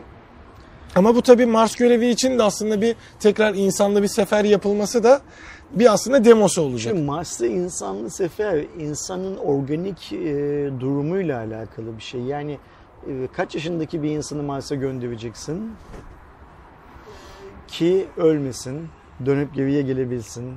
Ya da Mars'a gönderdiğin adam Mars'ta kendini feda edebilir mesela. Bir bilim insanı çıkıp ben gidip Mars'ta vefat etmeye razıyım diyebilir. Ama Mars'ta kaç yıl hizmet edecek, kaç yıl bulunacak? Onlar çok önemli Mars için. O yüzden biz böyle uzunca bir süre aile idare etmek Ya, zorundayız. zaten hani. Çünkü Ay'a gidiş geliş şu anda çok daha kolay. Özellikle bu yeni işte Musk'ın e, ve NASA'nın kendi geliştirdiği roketlerle senin de söylediğin gibi. İşte burada komik olan şey şu bence. E, eğer Artemis görev yapabilirse şu Ay'ın farklı bir bölgesi ya hani o bizim Dark Side of the Moon hikayesi var. İşte o, o zamanki karanlık olan tarafının şimdi aydınlık olduğu anı yakalayıp oraya iniş yapacak. Ve biz elimizdeki bundan yıllar önce elimizdeki bazılarının düzmeci olduğu söylediği işte o pudraya benzer toz kaya yapılanmasının filan ayın tamamında olup olmadığını e, varsaymaktan öte bilgisine sahip olacağız şey anlamında. E, bana soracak olursan bu biraz pratik işi evet. Yani e, NASA biraz şey yapmak istiyor. Hmm, Mars'taki bu koloni çalışmalarından önce Ay'da daha çok faaliyet Ya bir de şey gibi istiyor. düşünüyorum ben işte birazcık bir şeyi öğrenmek gibi örnek veriyorum araba kullanırken de ilk başta mahallede tur atarsın. Sonra gitgide yapar sonra uzun yol yaparsın ya. Mars'a gitmeden önce ayda hani Mars'a gitmiş gibi davranarak bir de sonuçta işte yani 50 yıl var Apollo 11 göreviyle. Her şey çok değişti. Teknoloji en başta tabii ki değişti. Bir de bizim orada toplayabileceğimiz örneklerin şeyleri de çok değişti. Yani mesela daha önceki ay görevinde aydan evet e, örnek maddeler alındı ama bir kazı falan yapılmadı ayda mesela. Çünkü o zamanki teknolojimiz bizim belki ayda bir kazı yapmaya yetmiyordu. Ama bugün kazıdan kastım tabii ki 100 metre falan değil en nihayetinde ama belki bir kazı yapmak söz konusu olabilir. Ayda bir kazı yapmak, 10 santimlik, 20 santimlik, 50 santimlik bir kazı bile yapmak ayla ilgili bugüne kadar sahip olduğumuz verinin bin misline tek bir anda sahip olun. Yani o veri dünyada işlendiği zaman bin misline tek bir seferde sahip olmayı filan şey yapıyor, e, bize sunuyor. Bunlar çok önemli datalar. Kesinlikle. Yani bakalım ama önemli bir şey olacak tabii ki burada. E bir diğer yandan hani e, bizim de bir ay planımız var. Onunla örtüşür mü ne olur belki farklı bir planlama falan filan deriz ki siz Artemis'i göndermeyin. Biz neydi bizimkinin adı? Pehlivan mı olacak? Ne olacak? Şu an için bilmiyorum. Bir isimlendirmesi yok galiba. Okey biz Onunla beraber biz- gideriz biz deriz. bizimkini gönder. Ya da şey buluşuruz belki Amerika ile ayda. Ya geçerken bizi de atar mısın deriz en kötü. Ay süper. Ee, bir diğer yandan gerçi bunun tabii ki kanalda videosu da var. Ee, Xiaomi 12S Ultra için biliyorsunuz ilk çıktığında e, Legion hani DxO marka vermeyeceğiz demişti. Ama sonuçta e, DxO mark için de hani telefonu satın almak gibi bir opsiyon olduğu için zaten hani Xiaomi göndermedi anladığım kadarıyla. Xiaomi- Kendileri Xiaomi'nin göndermediğini biliyoruz. Şöyle biliyoruz. Dioxomark tarafından biz bu bilgiyi Dioxomark'a onaylattık. ilk aldığında şey demişlerdi gerçi. Yok yok onaylattık. Dioxomark e, yani biz Dioxomark'ın e, S- 12S Ultra'yı test ettiği bilgisine sahip olduğumuz zaman Dioxomark'a e, şeyi sorduk. Xiaomi, Xiaomi mi gönderdi? Dioxomark da hayır biz bu ürünü kendimiz satın aldık. Bilgisine sahibiz.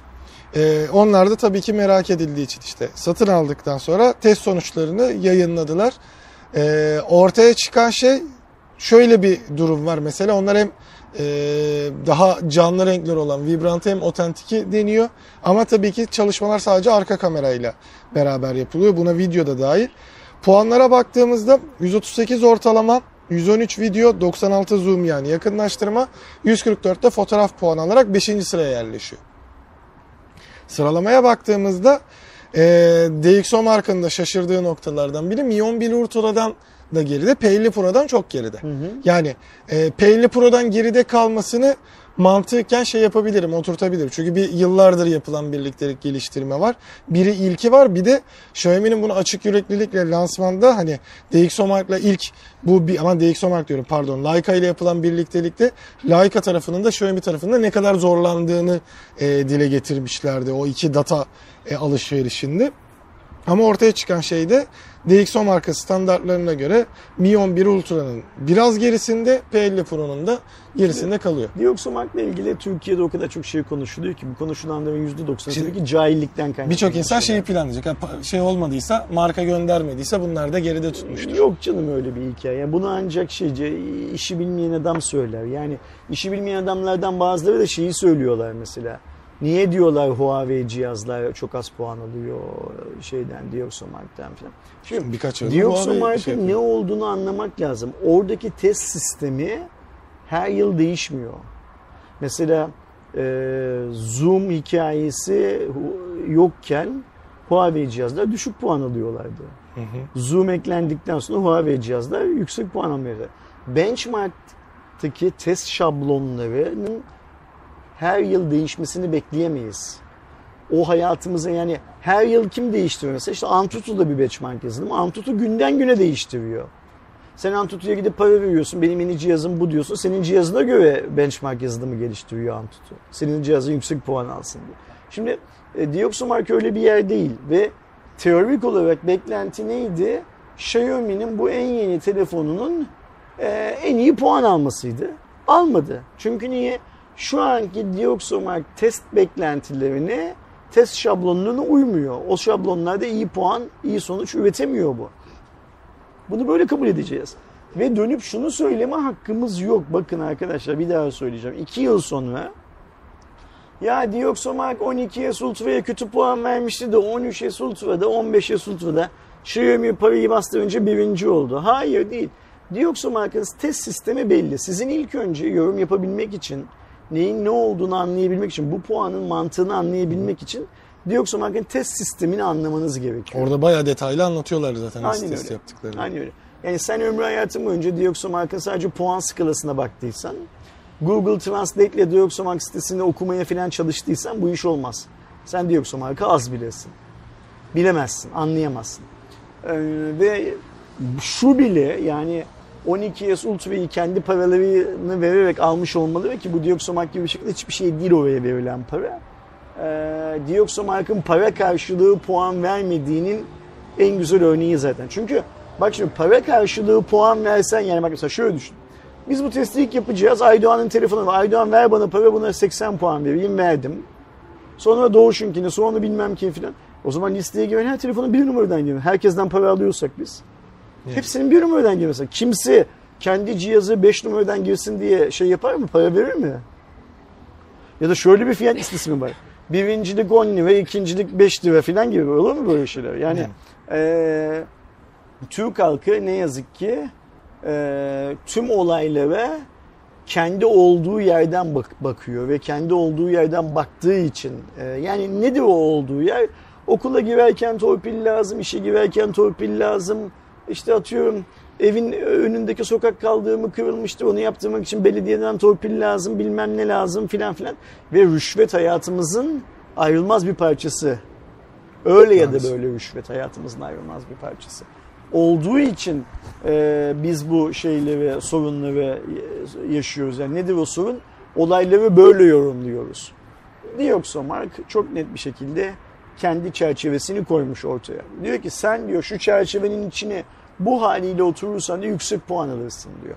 Benim çerçeve buyken sen buradan gelip şurada bitirirsen diyor bu açı ne kadar 90 derece dik olması gerekiyorken dik bile olsa buraya kadar gelmediği için ben senin puanını kırarım diyor. Bu iş bu kadar. Ha hatırlarsak benchmark stratejisini değiştirdiği zaman döndü bazı önemli telefonları Tekrar. yıllar önce yaptığı puanlamayı tekrar yaptı. Bugünkü stratejiyle kaç puan alırlar diye tekrar duyurdu. Bu çünkü adamların işlerine verdikleri değerle alakalı bir şey. Ben umuyorum ki Türkiye'deki de ben teknolojiyle çok ilgiliyim, her bir boku bilirim, her şeyden en iyisini bilirim filan diyen zevat Dioxomark'ın ne yaptığını anlayabilecek seviyeye geliyor bir gün inşallah. Umarım. Bir diğer yandan hani Ultra ile alakalı da hani bir sonraki Ultra'nın globale çıkacağı da söylendi Xiaomi kanadında. Ya şeyi açıkladı işte CEO kendisi Aynen. açıkladı bunu. Hani buradan birazcık DxOMark skorunu falan da gördüğümde ki işte mesela e, hani bizim yaptığımız videoyu da izleyebilirsiniz ya da direkt hani sitesine girip oradaki detaylı açıklamayı da bakabilirsiniz. Ya kıyaslamalara baktığında e, kendin aynı fotoğraftan görüyorsun zaten hani nelerin orada şey olduğunu. E, Xiaomi'nin de mesela sadece Çin'de bırakması vesaire ihtimallerini düşündüğümüzde şey olabilir gibi geldi bana. Hani bu ilk işte debut dediğimiz hani çıkış cihazıydı. Buradan şimdi hatalarımızı öğreneceğiz. Bundan sonra iş toparlanacak e, durumda. Ki Huawei kanadına da baktığımızda mesela ilk Leica ortaklığında güzel bir cihaz çıkardılar ama mükemmel de değildi. Videosu mesela kaç sene sonra toparlandı. Hani bu açıdan baktığımızda bu zaten toparlanabilecek bir şeydi. Diyelim işin laptop kanadına geldiğimizde laptopta da katlanabilir cihazlar fazla ön plana çıkmaya başladı. Ee, özellikle geçtiğimiz sene bir iki örneğini görmeye başlamıştık. Bu senede özellikle CES'ten sonra IFA ile beraber e, Lenovo ile Asus'un e, ne derler bayrak taşıyıcı olduğu katlanabilir laptop e, kısımları da e, ön plana çıkıyor. Lenovo'nun X1 Fold'u ikinci jenerasyon olarak yenilenmişti ki ilk X1 e, Fold bizde de vardı hatta işte videosunu vesaire de çektik. Asus'ta da daha önce CES'te e, demo olarak gösterdiği ZenBook 17 Fold OLED modeli de çıktı. OLED ekranlı katlanabilir bir cihaz. Buradaki hibrit durumu ne? Aslında Ekran tamamen tabii ki ekran ve katlanıp bir defter gibi kullanabiliyorsunuz. Ekranın alt kısmını isterseniz dokunmatik, isterseniz işte ayrı bir yanında Bluetooth e, size klavye veriyor. O klavyede tam oraya sığarak aslında bir e, netbook mu deniyordu? Doğru hatırlıyorum değil mi abi o küçük şeylere? Netbook varidi kullanabilmenizi sağlayan bir ürün. Markaların bu konuda birazcık ısrar etmeye başlaması da biraz şey gibi gelmeye başladı bana. Hani bu da işte telefon gibi şey standart olabilir mi? Ha şu orada tabii şöyle bir hikaye var. Ee, cep telefonu sektörü katlanabilir ve yürürken ortadan tableti çıkartıp laptop tarafından biraz daha pay almayı da hedefliyor. Bu da tam zıttı Ha, gibi bir şey aslında. Şimdi laptop tarafı da katlanabilir ve kendisi organize edip bir an önce e, yine tableti ortadan çıkaldırıp çünkü tablet dediğimiz şey cep telefonu tarafının işi oradan pay almaya çalışıyor. O yüzden iki taraf birbirlerine karşı oynuyorlar şu anda. Ve Arada tablet yok olacak. tablet yok olacak ve kim kimden pay alacak? Uzun vadede cep telefonu satışları mı azalacak, laptop satışları mı azalacak? Burada tarihsel yapı yani Covid etkisi e, laptop üreticilerin işine yaradı. Tabii.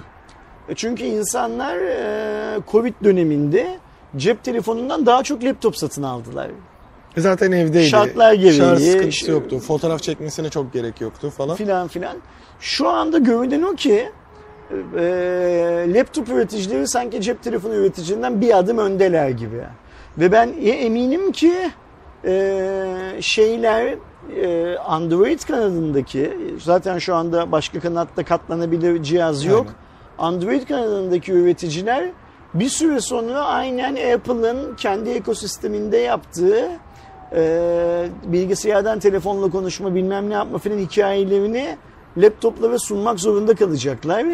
Ve sundukları anda bu katlanabilir laptoplar telefon özelliği de yani içine bir sim kart koymadan telefon özelliğine de kavuşuyor hale gelecekler. Ve savaş sanırım e, yani biz katlanabilir genel formun kazanan form olup olmadığını bilemiyoruz henüz. Bunu öngörmek de mümkün değil ama bir savaşta orada yaşanacak. Yani Evet. sadece Samsung'la Huawei işte Apple bu işe girdiği zaman katlanabilir onların arasında değil. Böyle bir Hmm, nasıl söylemek lazım?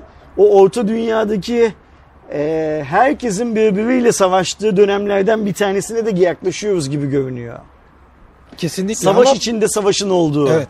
Ya ben zaten şey olacak gibi hani tabletin e, yok olmasını sağlayacak bir hareket bence de ikisinde. Zaten şöyle bir durum vardı.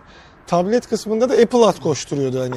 Diğerleri ona bir türlü yetişemiyordu. Şimdi Hani ondan iyi da rahatsızlık var tabii aynen. ki. En azından oradan şey yapalım hesabı olabilir.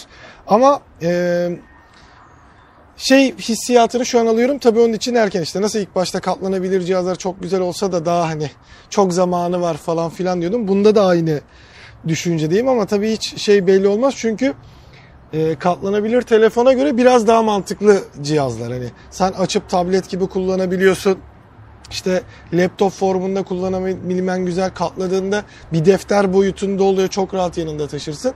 Ama bu e, katlanabilir laptoplar son tüketiciden ziyade yani son tüketicide beyaz yakalı ürünü olacak gibi hissediyorum. Hani ThinkPad olacak aslında. İlk başlarda ama öyle olması çok normal değil mi Arden? Mesela şu anda Folk'lar da öyle değil mi? Aslında Ee, evet. Samsung'un. Yani hani bu biraz şeyle hareket. Bak şimdi e, Fold'u yenisini kaç dolar açıkladı Amerika'da hatırlıyor musun fiyatı? Ee, yok. 2000 küsür dolar diye kalmış aklımda. Olabilir. Yani ta- tam net hatırlamıyorum Ee, yanlış olmasın. Amerika'da da o parayı kendi cebinden verecek olan adam sayısı çok fazla değil Aydoğan. Yani şirket sana alıyorken aldırmak gibi bir hikaye var. Bu dünyanın her yerinde böyle. Yani sadece Türkiye'de, sadece Amerika'da filan değil. O yüzden doğal olarak bu ürünler ilk başlarda hep kurumsal olmak zorundalar. Ama kurumsalda kullanılabilirliklerini onayladıktan sonra ne oluyor? Şimdi mesela şöyle düşün. Aydoğan EMEA Medya'da çalışıyor. EMEA Medya Aydoğan'a o Lenovo cihazı alıyor.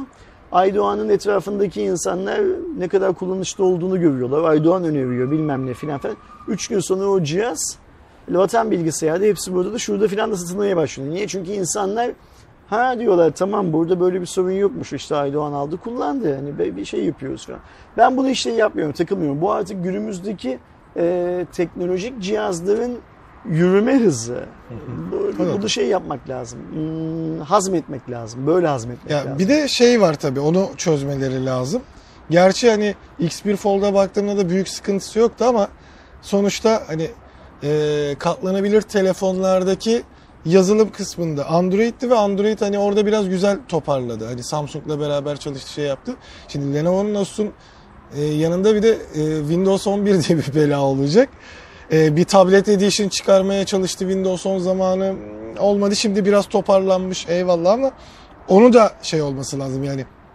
E, Asus'un, Lenovo'nun e, Microsoft'la da yakın ilişkilerle iyi bir şekilde çalışıp o forumun e, bütün gereksinimlerini de karşılayabiliyor olması lazım. Çünkü işte tabletle laptop formunda sürekli değiştiği zaman bir afallıyordu. Yani ilk X1 Fold'da ben onu görüyordum mesela. Bence bu konuştuğumuz senaryoların ikincisinde yani tablet, tablet üreticilerinin kazanma ihtimalinin daha çok olduğu versiyonda Microsoft e, bunun kendisine de kazandıracağını bildiği için gerekli e, geliştirmeleri çok hızlı Daha yapacaktır. uygun olur diyorsun. Çok, çok hızlı Bakalım. yapacaktır. Ee, Snapdragon'ın da 8 ve 7 serilerinden sonra 6 serisi de yani 6000 olarak 600 serisi olarak bildiğim serinin 6 Gen 1 olarak da Bakın, versiyonu Biz ortaya daha önce çıkıyor. 8 Gen 1'i gördük ve 7 Gen 1'i mi gördük? 7 Gen 1'den bahsettik. Böyle yani örneği de şu an için net bir şekilde aslında yok. Yani Okey. 7 Gen 1 ile Böylece çıkan bir cihaz 800 duymadım. seviyesini 700'ü şey yapmıştı. Şimdi de 600'ü 6'ya yeni çeviriyor. versiyona çeviriyor. Evet. Ee, burada da ortaya çıkan e, şeylerde 600 serisi 6'ya dönerken mesela 6 Gen 1'in 2,2 GHz hızında çalıştığı 64 bit Cairo çekirdeklerinden aldığı ve e, tabii ki 4 nanometre sürecine de girecek. Kodu da SM6450 olarak geçecek. USB 3.1 ve DDR5 RAM desteği de karşılayarak artık tabii ki 5G'de de X62 5G modemine geçip sub 6 GHz'i de destekliyor olacak. Wi-Fi 6'ya desteği gelecek.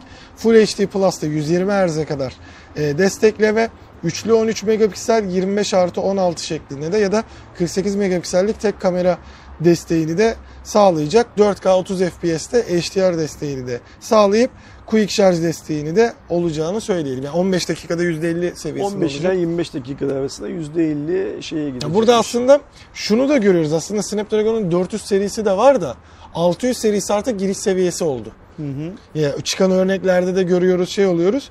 Burada en azından giriş seviyesinin yani 4K'da 30 FPS HDR çekebilme, hızlı şarjı tam net bir şekilde alabilme, işte 5G desteğini daha hızlı sağlama, USB 3.1 falan gibi bir gelişmeler. Ben 8 Gen 1'deki başarısızlık nedeniyle Snapdragon'un bu geçişi yapmak konusunda biraz e, ayak direteceğini düşünmüştüm. E, ama çok hızlı gidiyorlar ve böylece dünyadaki tüm cihazların eski olmasını sağlamak gibi bir niyetleri var. E, e, dünyadaki tüm cihazların eski olduğunu e, olmasını sağlarsan yenilerine ihtiyaç doğar. Yani aslında aslında yapılması çalışılan şey tam olarak bu. Ama 8 Gen 1'de 800 seviyesinin eline su dökemedikleri için bu geçişi biraz zamana yayarlar diye bir beklentim vardı. Demek ki sadece Qualcomm değil tüm cep telefonu üreticileri filan da hızlıca bir e, relansman dönemine girmek istiyorlar Erdoğan. Yani Yenilen mesela şey atıyorum yapmak. belki e, Redmi seviyesinin, belki A seviyesinin, belki işte Realme'nin standart e, telefonlarının, belki Oppo'nun Reno seviyesinin filan böyle sıfırdan tekrar bir relansmanlarının yapıldığını önümüzdeki yıl görebiliriz. Ben de yani artık komple böyle değiştirip o eksiklerin giderilip vesaire bir yenilenme dönemi olacak gibi. Bir pazarlama 2023. dünyası var bir de pazarlamasyon dünyası Evet. var ya. Bu pazarlamasyon dünyası. Kesinlikle. Oyun kısmına geldiğimizde de bir büyük söylenti daha çıktı. Electronic Arts yani EA ki elinde yani Need for Speed'ler, FIFA'lar vesaire ki FIFA'nın da adı da gerçi değişiyor. Dünyanın en efsanevi oyun şirketi. Ama aynı zamanda da en belalısı bu arada. Yani EA'nin mesela ünlü olduğu şeylerden biri bir firmayı satın alıp yok etmesidir. Yani o çok güzel işler yaparken o iş değil başka iş verip sonra sen bu işi yapamadın deyip kapattığı çok firma var. Yani EA'nin. Bir diğer yandan bu ödeme sistemlerini getirip yani oyunculara karşı oyuncular için değil de para için çalıştığı çok netli olan bir firma için bu sefer de ee, Blizzard'ın daha doğrusu tam adıyla Activision Blizzard'ın Microsoft'u satın almasından sonra EA'nin de e, Amazon tarafından satın alınma ihtimalinin çok büyük olduğu e, söyleniyor ki zaten EA için daha öncesinde e, Apple ve Disney'den de Şimdi bahsediliyordu. bu e, şeyin Amazon'un alacağı haberi bomba gibi düştü piyasaya. Evet. Ve biz bomba gibi böyle piyasaya Ve haberler 100 milyar dolardan falan bahsediyor. Hemen üst, üstüne üstüne açıklamalar duyuyoruz. Evet var yok düşünüyoruz düşünmüyoruz ama burada hiçbir şey Hiçbir olmadı. şey yok ya. Haber düştü size. ve iki Öyle tarafta kaldı. şey olarak. Ya Ne yalanlama yok. tarafı ne Amazon tarafı en ufak bir sinyal vermediler. Yani e, neden herhangi bir şekilde yani gerçi insanlar şey de diyor çabuk yalanlama ve onaylama gelmemesi bu durumun aslında gerçek yani hala da görüşmelerin devam ettiği e, söylentileri de e, söyleniyor. Ama yani satın alım olursa gerçekten hani oyun tarihinin de en büyük satın alımlarından biri olabilir. E, çünkü işte e, işte yayını şu anki değerinin 60 milyar dolar olduğu Amazon'un 100 milyar dolarlık bir Biz en son Microsoft'un böyle bir rekor satın alım yaptığını değil mi? evet Gö- gördük oyun sektöründe. Yani o şu anki rekoru Activision Blizzard Hı hı. kısmıydı. Ee, 12'ye katlayacak bir şey. Bu büyük bir ihtimalle katlayacak evet. Yani öyle bir e, şey çıkıyor. Tabii böyle bir durum olursa da hemen söylentiler ortaya çıktı. EA'in oyunlarının bu sefer Amazon Prime Gaming'e e, gelmesi ya da Prime Gaming'in içerisinde bir e, şey sisteminin olması falan filan söyleniyor. Bir de Amazon'un EA'yi adını adam edebileceği şeyleri de çok konuşuluyor şeyde sosyal medyada. Yani işte bu EA'in tamamıyla para odaklı ilgisinin Hizmet odaklı ya, Evet şey yani biraz daha en azından oyuncu dostu olması konusunda. Çünkü yani iyi para göz olduğu çok belli. Birçok şirketi yedi. Ee, ama yani şirketi yürütebilecek şeyi de yaptı işte. FIFA'yı tamamıyla e, para kazandırma sistemine çevirdi. Şimdi artık ya ben paramı kazanıyorum zaten FIFA'nın lisansına da ihtiyacım yok durumuna dönmeye başladı. Ama bakalım bir ortaya çıksın. Ee, bunun neler olacağı da göreceğiz. Çünkü CNBC'ye göre de CNBC'ye göre e, Türkiye'deki takısıydı. E, henüz bir resmi teklifin gitmedi. Yani söylentiler e, silsilesi olduğu durum oluyor ama bu bazen söylenti Amazon tarafından atılmış da olabilir. Hani o söylentiyi bir atalım ne tepkiler gelecek Amazon tarafından ne olacak falan filan daha doğrusu EA tarafından ne olacak görelim. Bir diğer yandan Yemek Sepeti de bir premium hizmetini e, başlatıyormuş. Bu, bu haftaki Cuma raporunun sonu haberi değil mi? Evet. Okey tamam. Ben yemek sepetiyle çok ilgilenmiyorum. Yani e, yemek sepeti premium bir hizmet yapmak istiyorsa premium güvenlik hizmeti alsın mesela. Ben de mesela merak ettiğim şeylerden biri oydu zaten. Yani müşterilerine şey desin, şöyle bir vaatte bulunsun. Ee, ben bundan sonra sizin verilerinizi çaldırmayacağım desin. Ben bundan sonra sizin verilerinizi çaldırırsam özür dileyeceğim desin.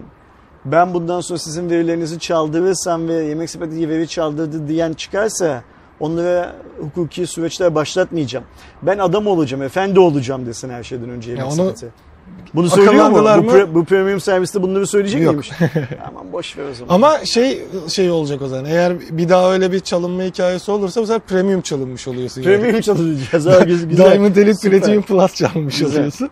Ne yapıyor? Premium'da kurye geldiği zaman yanaklarımızdan da mı öpecekmiş bundan sonra? Yok büyük ihtimalle şu andaki ortaya çıkan şeyler teslimat ücreti almayacağı, e, siparişlere özel orada ekstra indirimler vesaire olacağı.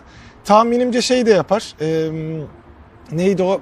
Şey hizmeti. Joker'de belki daha fazla seçenek vesaire Hmm. sunar. Bilmiyorum bu benim e, beklentim. Bir de market ve mahallede de geçerli olacak kampanyaları vesaire olacağı söyleniyor.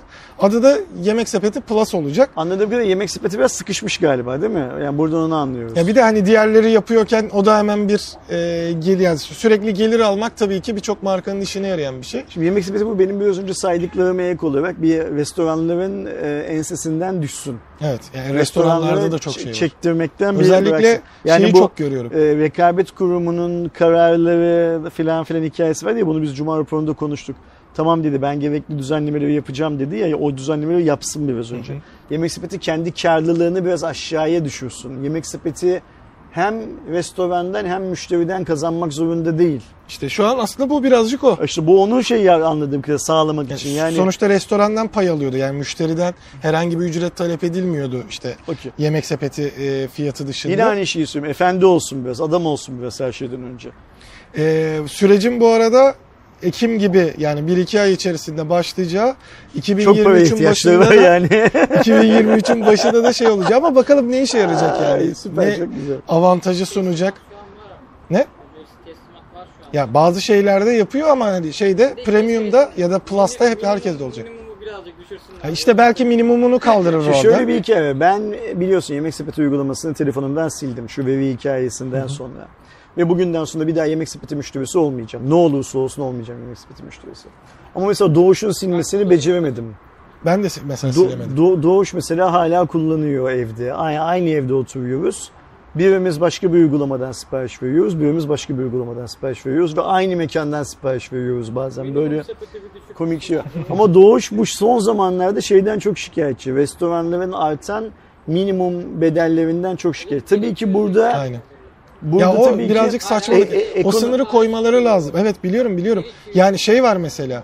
Ben de mesela diyorum akşam işte yemek sepetine giriyorum. Böyle bir atıştırmalık bir şey tatlı ya da ne bileyim mesela çiğ köfte falan söyleyeceğim. Bir yere giriyorum söylüyorum minimum yemek, yemek şey tutarını aşamadı diyor. Aa diyorum tamam ne kadarmış yani en azından bir ayran mayran bir şey ekleyeyim hani. Yanında menü değil de litre yapayım. Bir bakıyorum 400 lira 500 lira diyor hani. Onu- Şimdi O sınırı saçma bir Şimdi şekilde şöyle bir şey var? hikaye var burada. Bu minimum e, sipariş tutarının artması biraz da ekonomiyle alakalı. Tabii. Ancak ben burada Doğuş'un şu söylemine hak veriyorum. E, şimdi Doğuş diyor ki ben diyor bu restorandan diyor daha önce atıyorum mesela bir tane pide bir tane ayran sipariş verebiliyordum geliyordu diyor.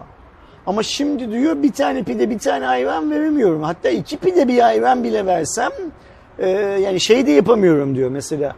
Pideyi yumurtalı ya da bir buçuk yaparak da limite ulaşamıyorum diyor. Ya da işte şu kebapçıdan diyor iki lahmacun bir kola siparişi veriyordum diyor. Bizim eve şimdi restoranın yeri aynı bizim ev aynı. E, tamam şey e, minimumu yükselt tamam minimumu de ki restorana. Senin daha önce minimumun iki kola bir şey iki lahmacun bir kolaydı. E, uyuyordu işte bir pide bir ayvana yetiyordu. Ya da senin örneğinde olduğu gibi bir çiğ köfte bir bilmem neye yetiyordu. Sen bu limitlerde tutmalısın. Daha önce bak bu limitti. Çünkü hepsi, yemek sepetinde bu verinin tamamı var. Daha önce bu adamın limiti neydi, o zaman fiyatı neydi hepsini biliyor. Bu fiyatı abartmadı. Şimdi restoran sahibi de diyor ki abi diyor işte benim diyor sizin eve diyor iki tane lahmacun bir tane kola göndermem karlı değil diyor. Abi karlı değil de bir ay önce karlıydın. Bak yakın zamanda gördüm, şey gördüm. Ee, 1900 miktar tamam mı? Hı hı. Hani şey. 1900 lira minimum mu? Evet. Bir tane de şey var. 2000'lik bir şey var. 2150 Hı hı. bin bir şey var. Ama bunların bir tanesi pideci, çiğ köfteci. Ya işte zaten şöyle bir şey olmalı. Bir Hani tanesi eee, eee, onun.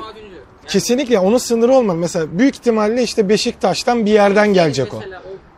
Ya gelmesin Beşiktaş'tan. Hayır işte ben Hani hani 2000 Adam- liralık sipariş adam versem eğer- bile niye oradan Ha, söyleyeyim? diyor, Adam eğer Beşiktaş'tan Kadıköy'e e, k- Ataşehir'e falan getiriyorsa Ataşehir'deki herifin fiyatıyla getirmek zorunda olması lazım. Mesela 1500 Hani o sınırı da olmalı. Mesela ben şeyde e, burada Beykoz'da yaşarken de Kadıköy'deki yerin siparişi açık görünüyordu mesela. Yani hani ben niye Kadıköy'den sipariş vereyim? Zaten mesela işte dediği gibi pide falan söylesem zaten soğuyacak o. Bunu şöyle yapabilirsin mesela opsiyonel bir menü, opsiyonel bir seçenek olarak sunarsın bunu insanlara. Şimdi mesela benim de başıma geçmişti bir iki kere geldi atıyorum aynen senin söylediğin gibi ya bir pasta söyleyelim filan. Ee, bizim eve çok uzak bir yerden bir tane pastane çıkıyor. Aa menüsü çok güzel buradan söyleyelim diyorsun. Bir iki bir şey seçiyorsun. Sonra bir bakıyorsun sipariş çok yukarıda. Ulan niye yukarıda bu mekan nerede çok uzakta. Abi ben çok uzaktakiyle bir şey yapmak istemiyorum ki. Yani. Bana da yakındakileri göster. Mesela- Ya da mesela müşteriye şu seçeneği getir. Çok zor değil ki.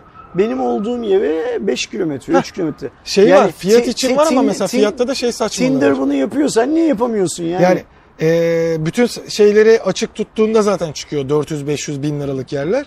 Bir küçüğünü indirtmek istediğinde 90 liraya düşüyor mesela. Hani zaten 90 liraya doğru düzgün menü kalmadı. Onu güncellesin en az. Mesela ben diyeyim ki orada işte 200 liradan üstünü göstermesin ya da tam dediğin gibi yani benim bölgemde olan şeyleri göster sadece. Ben orada seçeyim mesela şeydeki gibi sahibindendeki gibi. Bana Kadıköy, Ataşehir işte sallıyorum Acıbadem'dekileri göster. Ben diğerlerini Aynen. ne yapayım diyeyim yani. Aynen. Öyle bir şey de olabilir. Yemek sepetinin yolu yol değil bence. Yemek sepetinin bir an önce silkinip kendine gelmesi lazım. Ben şeyden çok ümitliydim. Hani bu Amerikalı satın alması sonrasında Nevzat'ın e, zorunlu görev süresi sona erdikten sonra e, işlerin yemek sepeti için daha iyiye gideceğini umuyordum. Çünkü daha profesyonel bir ekip yönetecekti filan filan ama öyle olmadığını gördük. Hele o geçiş aşamasında çok bocaladılar. Şu anki yönetimin bu işleri beceremediği de ortada. Demek ki Amerikalılar yakın zamanda şu anki yöneticilerle el sıkışıp bunların yerlerini bu işi daha iyi yapacak. Piyasayı takip eden, yemek sepetini takip eden pozisyondan değil de ilk baştaki gibi öncü pozisyona taşıyabilecek başka yöneticiler şey Şart yapacaklar. bence de. Se- seçecekler demek ki. Ee, ama e, tüm bunların yanında yemek sepetini yöneten aklın e, müşteri veli nimettir fikrine sahip olan bir akıl olması gerekiyor. Benim ben çok netim. Ben bundan sonra yemek sepeti müşterisi olmayacağım. Benim gibi düşünen çok fazla insan olduğunu da biliyorum. Şu olaydan da anlıyoruz ki yemek sepeti Yusuf moduna bağlamış demek ki. Ya bununla işte iyi hizmetler yapmaya devam ederse o zaman kurtarabilir Şimdi zaten. bunların hiçbirisi iyi hizmet değil. Yani şurada ekstradan para alacak. Bu çünkü doğuşun da işte muhabbete gibi bu hizmetleri veren adamlar var zaten sağda solda. Öbür tarafta şurada burada filan. Ee, bence yemek sepeti ee, takkiyi bir masanın üstüne koysun. Bence de. Yani düzeltmesi şart. Şu hizmetler premium hizmet adı altında verilecek hizmetler değil. Aynen. Premium ne? Yani nedir? Yemek söylüyorsun lan eve. Bir de ayrıca şöyle bir şey var. Ben bu yemeği söylerken yemek sepetine mecbur değilim. Yemek sepetine muhtaç değilim. Yemek sepeti gibi hiçbir uygulamaya mecbur Aslında muhtaç evet. değilim. Çünkü bu hizmetin tamamını ben üreticiden alabiliyorum bir yandan da. Ve rekabet kurumunun yeni uygulamasına göre üreticiler artık yemek sepeti benzeri platformlardakinden daha uygun fiyata kendileri de satabilir hale geliyorlar bunu. Yani Doğuş'un söylediği iki lahmacun bir kolayı 40 liraya yemek sepetinden 50 liraya yemek sepetinden almak zorunda değilim. 3 liraya 5 liraya daha ucuza doğrudan kebapçıdan alabiliyorum artık. Evet. Eskiden yemek sepetinden korktuğu için kebapçı bunu satamıyordu. Çünkü yemek sepeti öyle bir şey yaptığı zaman hemen bu adamların kulağını çekiyordu. Artık yasal olarak bu da mümkün olmadığı için bence yemek sepeti premium hizmetle uğraşacaksa o premium hizmeti nasıl verebilirimle uğraşsın insanlara. Evet. Ve yemek sepetinin hizmet gösterdiği sektörde sinek küçüktür ama mide bulandırır diye bir laf var ya. O küçük olan sineği şöyle bir alıp kendi masasından atsın dışarıya her şeyden önce.